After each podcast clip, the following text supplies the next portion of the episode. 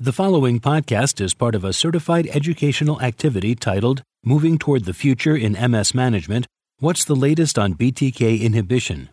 Access the entire activity and complete the post test at peerview.com forward slash WGE 860. Downloadable slides are also available. Hello, everyone. Uh, my name is Jiwon Oh, and I'm an MS neurologist from St. Michael's Hospital at the University of Toronto in Canada. Welcome to this educational activity on Bruton's tyrosine kinase inhibitors and multiple sclerosis. I think many of you have heard quite a bit about Bruton's tyrosine kinase inhibitors or BTKIs um, in MS. Um, and it probably is not an exaggeration to say that um, these molecules are um, the most intensely studied ex- uh, experimental molecules um, in MS at the current time period.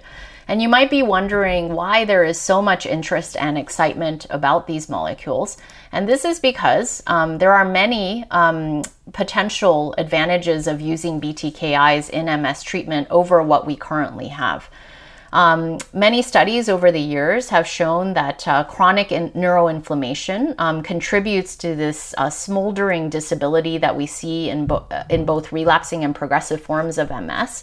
Um, so, across the entire spectrum of MS. And we know that this chronic smoldering inflammation is driven by um, B cells as well as microglia in the central nervous system. And it turns out uh, BTKIs um, have a profound effect in regulating B cells as well as activated microglia in the central nervous system. So it makes it a logical therapeutic target, not just in MS, but many other autoimmune diseases like lupus and rheumatoid arthritis as well. In addition, um, many of the existing MS therapies that we have act primarily outside the central nervous system, so they're very good at modulating peripherally mediated inflammation, which we know is a major component that drives um, MS pathophysiology. However, there is a whole another um, central compartmentalized um, smoldering inflammation that we know is responsible also for a significant amount of MS uh, pathophysiology, which results in um, progression over time, which is ultimately what we want to prevent. And BTKIs, unlike many of the um, other uh, therapies that we currently use in MS clinical practice, many of them have demonstrated an excellent ability to cross the blood brain barrier and therefore reach therapeutic concentrations in the CNS, which means that they likely are able to um, have a beneficial effect not just in the periphery, but also in these central compartmentalized processes, um, which is a huge unmet need in the therapeutic field. This is a slide just summarizing again the rationale of uh, BTK inhibition in MS. We know that BTK is a, an enzyme um, that is responsible for the modulation and proliferation of B cells as well as uh, activated microglia, which within the central nervous system. And therefore, um, when you inhibit BTK, it has the potential to decrease B cell maturation and proliferation, as well as the downstream functions of B cells, which include autoantibody production as well as cytokine secretion. Um, with microglia in the central nervous system, um, modulating the function of microglia via BTK inhibition has the potential to decrease microglial activation and downstream effects of microglial activation, which include the proliferation of pro inflammatory cytokines, which are listed here. So, um, you know, B- BTK inhibition, um, you know, does have some overlap with uh, the anti-CD20 agents, which are a class of uh, molecule that are very commonly used currently um, in the MS uh, treatment uh, landscape. Um, we know that the anti CD20 monoclonal antibodies are probably, at least in relapsing MS, one of the most highly effective drugs, and therefore it explains why they are so commonly used. Um, and these therapies mainly target B cells and essentially cause profound B cell depletion. And we know that there are very beneficial effects on relapse um, biology related clinical and MRI measures.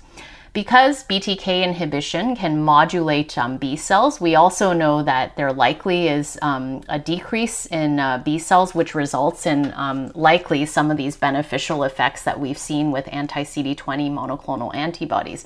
However, there are distinct differences between BTKIs and anti CD20 monoclonal antibodies in that Um, we know that the anti CD20 monoclonal antibodies profoundly deplete B cells, and they therefore they are immunosuppressive agents. However, um, BTK inhibitors may um, not um, wipe out all uh, B cells and may therefore target um, only a subset of likely autoreactive B cells, and so it is possible that they may not have um, the same issues with as much uh, profound immunosuppression as we have seen with the anti CD20 monoclonal antibodies. Um, the issue with um, immunosuppression and anti CD20 agents was very clearly illustrated during the COVID 19 pandemic when um, evidence from around the world pointed to the fact that um, being treated with an anti CD20 agent um, was a risk um, for risk factor for developing severe uh, COVID infection. This figure here um, illustrates the increased risk of uh, hospitalization related to COVID 19 um, with the use of uh, ocrelizumab and rituximab, which, as you know, are um, commonly used anti CD20 agents um, in MS. Um, in addition, as with many of the um, um, other therapies that we use in MS, many which are also immunosuppressive um, agents, um, generally infections are um, uh, increased um, with the use of uh, different therapies. Um, including anti CD20 agents. So, we're not just talking about COVID, but other infections. And so, this issue with chronic immunosuppression becomes a relevant one with many of the therapies that we currently use in MS. And again, um, because um, BTKIs may uh, target specific sets of immune cells, it is possible that it may not cause um, as profound um, immunosuppressive effects as some of the other disease modifying treatments that we currently use in MS. So, um, you know, with that background, I think it's very clear why there is so much interest um, in BTKIs in MS. And as a result, um, there's many, many different uh, BTKIs currently being evaluated um, in MS clinical trials. And this is a table that summarizes all of the different um, BTKIs um, that are currently being tested, which include evobrutinib, tolebrutinib, as well as fenebrutinib, um, and remibrutinib orelabrutinib, as well as um, a molecule that for now is being called BIIB91. Today we're going to focus on uh, phase two clinical trial results from tolebrutinib as well as evobrutinib. And the reason why we're doing this is because um, phase two trial data are really available only for um, these two BTKIs. So I'm just going to start with um, evobrutinib. Um, which was the first uh, BTKI um, that reported results um, from a phase two clinical trial. Um, so, um, very briefly, um, the study design uh, looked like this, um, where various doses of evobrutinib were evaluated uh, versus placebo, and there was also an active control arm of dimethyl fumarate. The initial um, blinded treatment period um, lasted for 20 week, 24 weeks, and then there was a blinded extension of 24 weeks where people continued on their current dose of evobrutinib, um, except for the placebo arm in the initial 24 week trial. They were transitioned to the lowest dose of evobrutinib at 25 milligrams once a day. After that 24 week blinded extension um, of the initial phase two clinical trial, um, there was a safety follow up of four weeks and then an open label extension where initially patients were treated with evobrutinib at 75 milligrams once a day and then later transitioned um, to 75 milligrams twice a day, which is the dose that was eventually chosen um, for the phase three clinical uh, trials. Um, it, the primary endpoint, as with most phase two clinical trials of relapsing MS, um, was uh, the number of uh, gadolinium enhancing lesions, as well as uh, various other MRI measures. And clinical endpoints, including annualized relapse rate as well as EDSS scores, were evaluated. But it's important to note that, obviously, because this is a phase two clinical trial, it was not designed to evaluate the clinical endpoints. So, in terms of the results from the evobrutinib phase two study, um, so evobrutinib at 75 milligrams once a day did meet the primary endpoint of a significant reduction in gadolinium enhancing lesions versus placebo. The dose of 75 milligrams twice a day um, showed a trend towards a difference uh, versus placebo. When you look at safety, the rates of treatment emergent adverse events, including grade 3 and serious um, AEs, were comparable between um, most of the evobrutinib treatment arms, including the 25 and 75 milligrams once a day versus placebo, but was slightly higher with evobrutinib at 75 milligrams twice a day, and this was driven by asymptomatic increases in liver enzymes, which is a um, something that is seen um, with many of the uh, BTKIs that are currently being evaluated um, in the MS field. Um, there was a dose response relationship that was aver- observed um, with the primary endpoint of gadolinium enhancing lesions as well. When you look at some of the clinical endpoints, including annualized relapse rate, as you can see numerically, um, there was a uh, what looked like a um, much lower um, annualized relapse rate between week 0 to 24, as well as between week 0 to 48, um, with the higher doses of evobrutinib. But again, because this was a phase 2 trial that was not um, powered to evaluate these clinical endpoints, this, different, this, this difference was not statistically significant.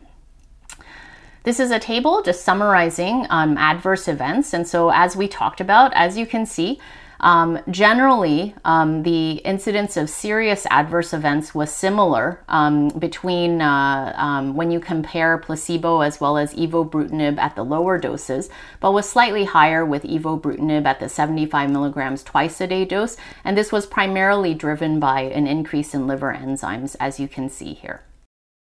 Moving on, um, there have been additional analyses done um, using um, the phase two uh, clinical uh, trial data as well as extension data. And one analysis of uh, significant interest is um, looking at um, the effect of evobrutinib on slowly evolving or expanding lesions or SELs. Um, in this uh, clinical trial. And the reason why this endpoint is of high interest in the MS field is because um, it is thought that slowly evolving or expanding lesions may capture um, chronic um, active lesions um, which captures a component of that um, CNS compartmentalized um, smoldering neuroinflammation that I referred to earlier. And the reason why we focus so much on this is because it's thought that chronic active lesions are one of the primary d- drivers of this smoldering um, pathophysiology that we think is responsible for the progression that we see across the spectrum of MS. Now, as with any MRI measures, um, SELs are not perfect and likely do not capture all chronic active lesions. Um, and you know uh, there are all of these methodologic issues that um, the field is questioning including you know how long do you monitor SELs for and all of these other things nonetheless it's a very useful measure because it likely does capture at least a component of these chronic active lesions that we're so interested in so, in this analysis, when the investigators looked at the effect of evobrutinib at higher doses, so evobrutinib at 75 milligrams once a day or twice a day, um, as you can see, these higher doses of evobrutinib did seem to um, lower um, uh, SEL volume. Um, in comparison to the lower doses of evobrutinib as well as placebo. Now, this was just an analysis that took place over a relatively short time period of uh, 24 weeks. Um, nonetheless, it's noteworthy because it does look like, again, that evobrutinib, at least at um, the highest dose, did seem to have a significant effect on reducing SELs, which again we think may capture a component of chronic active um, inflammation, which again um, is a real focus in the field because this is thought to be the pathophysiologic substrate of progression in MS. Moving on, evobrutinib, after the initial uh, phase two clinical trial, so the blinded phase consisted of 24 weeks. Um, then there was an open label phase of 24 weeks, then an open label extension that has continued on um, now for two and a half years. Um, the two and a half year extension data were recently reported. Um, and as you can see, the majority of participants um, from the 48 week double blind phase two trial entered um, the open label extension. Um, and the majority, so 75%, had completed the 144 weeks of open label extension treatment at the time of this data analysis. Um, what's reassuring is that the main efficacy endpoints um, that were evaluated in the initial phase two trial, so the total number of gadolinium enhancing lesions, um, mean volume of T2 lesions all remained um, relatively low when patients switched to the 75 milligrams twice a day dose, um, which again is the dose that has been selected to be used in the phase three clinical trials of evobrutinib.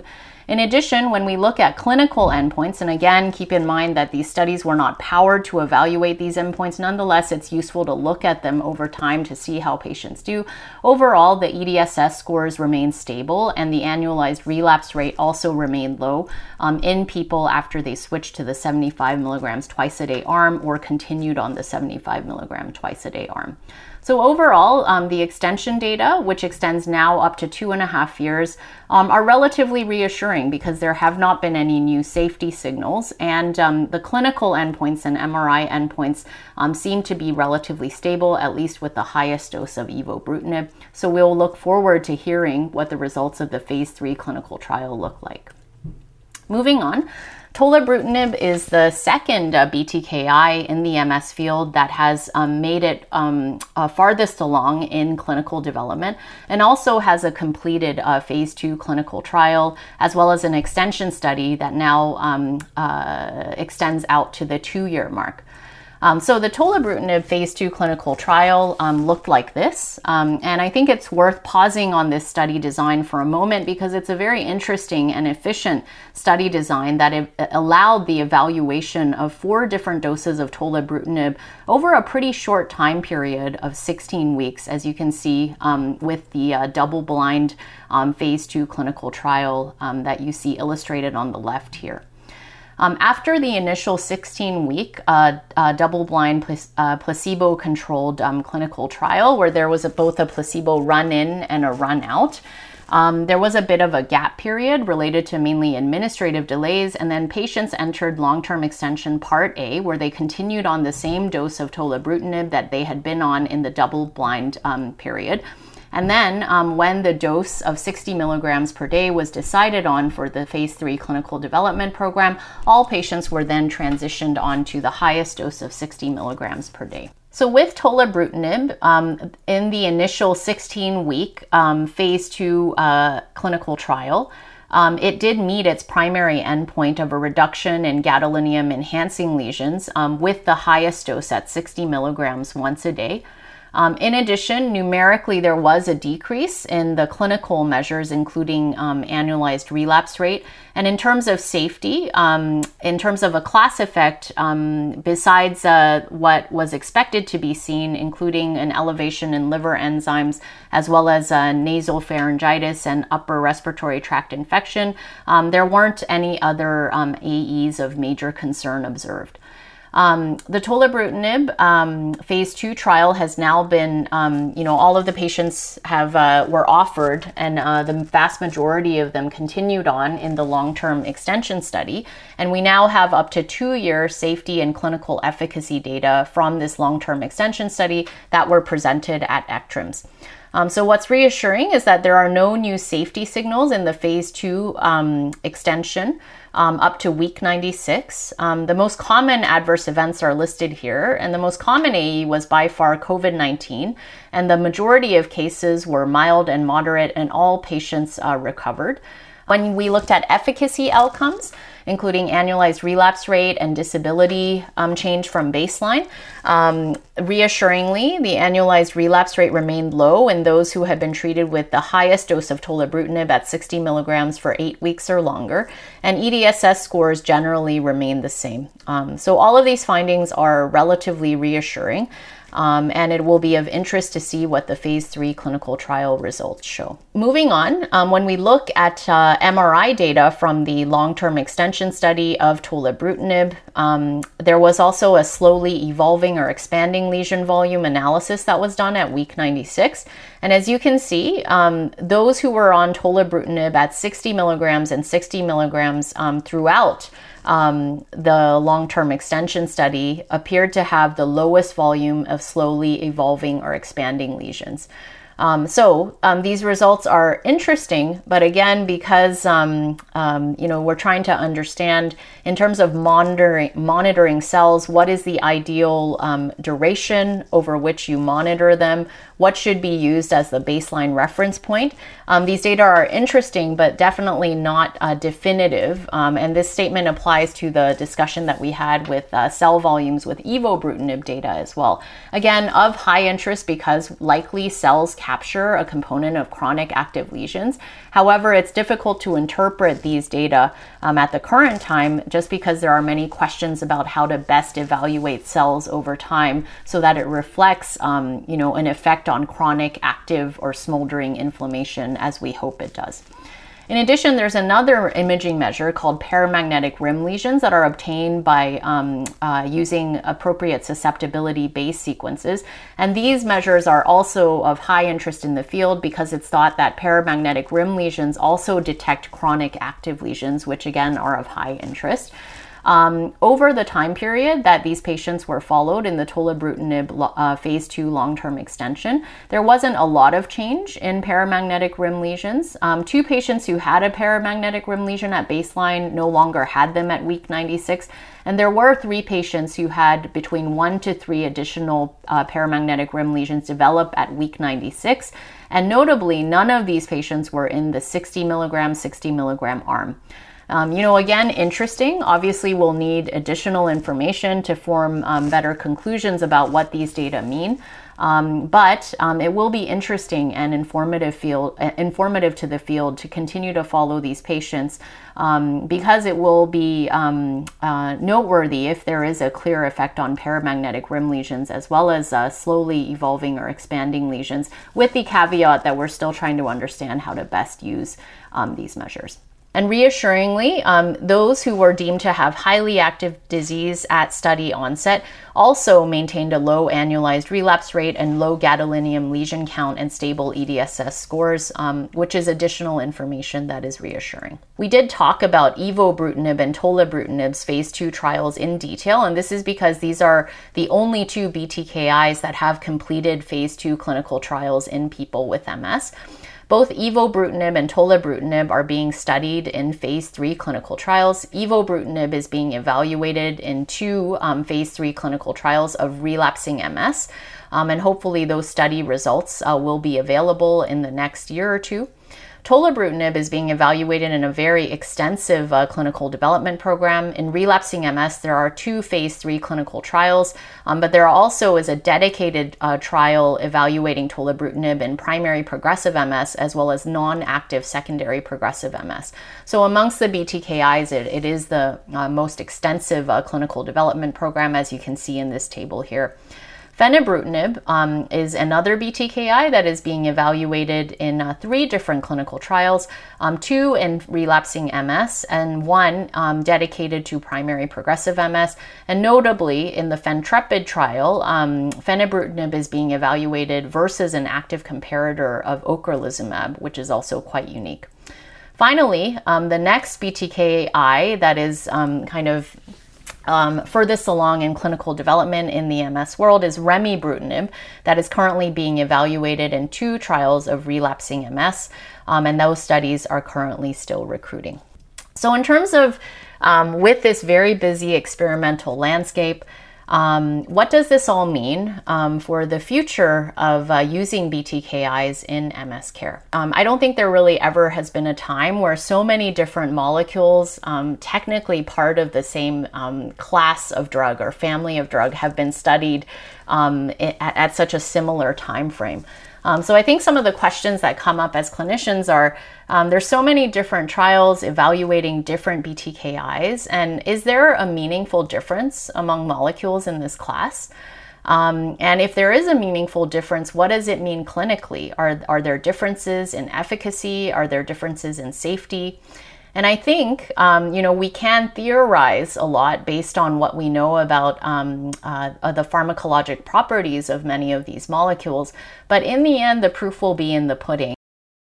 And this is because, from a pharmacologic standpoint, there actually are um, many differences between these BTKIs. They do all belong to the same class of molecule in that they are um, uh, inhibitors of BTK.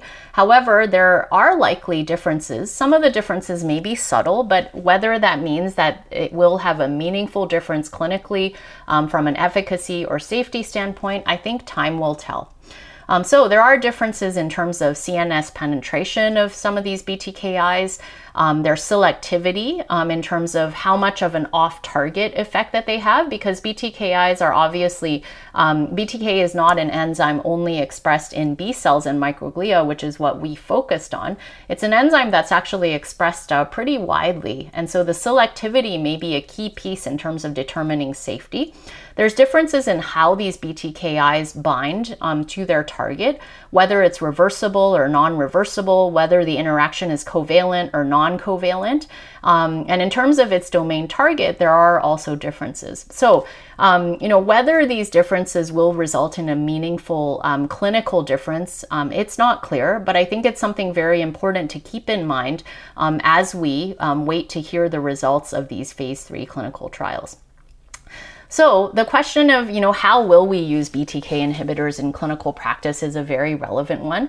As you heard um, from that very busy table that I presented to you, um, BTKIs are being studied across a wide spectrum of MS. Um, some of the BTKIs have a, um, a, much more comprehensive clinical development program. Um, so it may be that different BTKIs may be suitable for different stages of disease, but of course we'll have to see based on what the phase three clinical trial results show. Um, the question of where um, BTKIs may be used in the disease course is a relevant one. And again, I think all of this will depend on what we see in the clinical trials, as well as how the field evolves in terms of what we think about MS disease subtypes, how we classify MS, and what sort of molecules are most useful, and what pathophysiologic processes are most useful to target at different stages of disease when people probably have different amounts of relapse uh, biology versus uh, progressive biology. In addition, safety comes up, and again, um, this likely will um, have to do with the selectivity of different BTKIs. And so I think, um, based on what we see in the phase three clinical trials and long term extensions um, of uh, uh, safety, um, we'll have to make um, decisions about what sort of patients are most suitable for different BTKIs. And as many of you know, just wanted to um, make a quick note of the fact that there has been a partial clinical hold of recruitment for tolebrutinib um, clinical trials in the United States. And this is because um, of reports of isolated liver injury among some study participants in the phase three clinical development program. And this led the FDA to ask for a pause in recruitment for the tolebrutinib studies um, starting in June of 2022, so just a few months ago. Of note, most of the affected patients had comorbidities that are known to predispose them to drug induced liver injuries, and the elevations in liver enzymes were reversible after drug discontinuation. Um, it's not very clear whether this is an issue related to tolebrutinib alone. Um, what is clear, though, is from the safety data that we have of different BTKIs, we do know that liver enzyme elevation is a risk with all of the BTKIs. Um, so it is possible that this is uh, likely a class effect, and the fact that tolebrutinib has a much larger clinical development program uh, may have resulted in just larger numbers of people being treated and um, some having more severe drug-induced liver injury. But obviously, um, we will hate, um, we look forward to hearing um, more results about um, these patients and what the final decision is about the tolebrutinib program.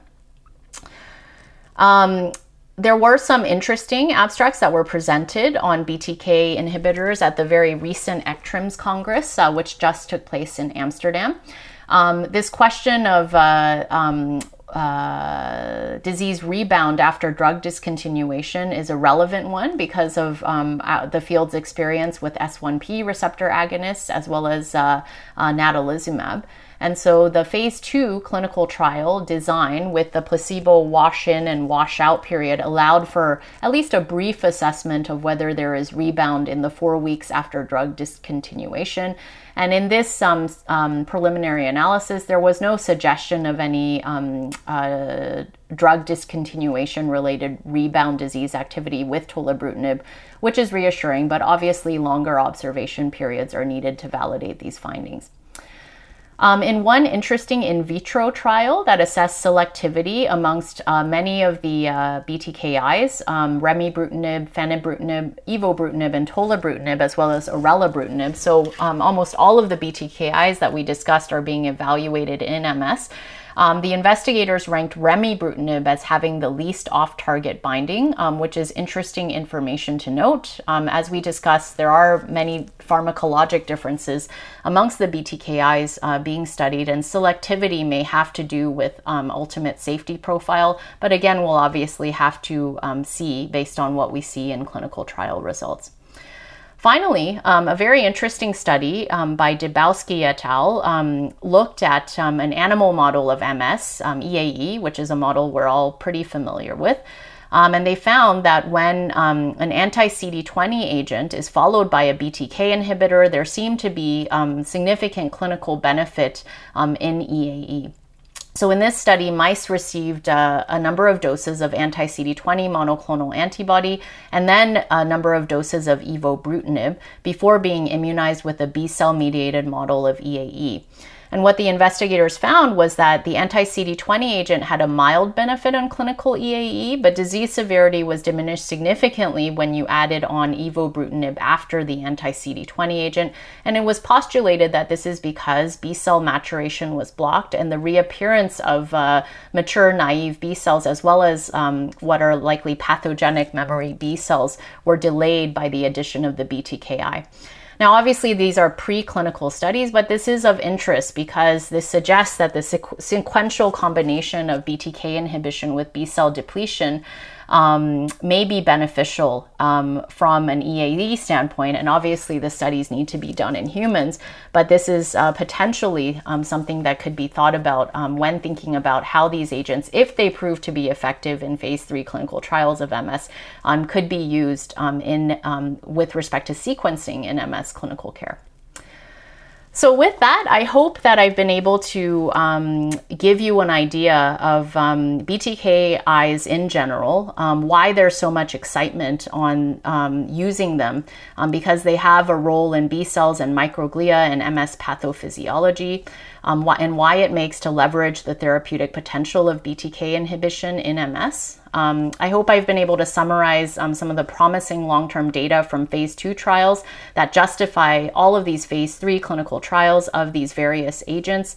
And then, um, you know, the results of the phase three trials will help us um, understand how each BTK inhibitor needs to be evaluated, how they can be used um, in clinical practice, and um, their heterogeneity should also caution us against considering them interchangeable drugs. So, with that, um, this concludes our educational activity, and I'd like to thank you for participating. This activity is certified by PVI, PeerView Institute for Medical Education. Remember to download the slides. Thank you for listening. Download materials and complete the post test for instant credit at peerview.com forward slash WGE 860. This activity is supported by an educational grant from Sanofi.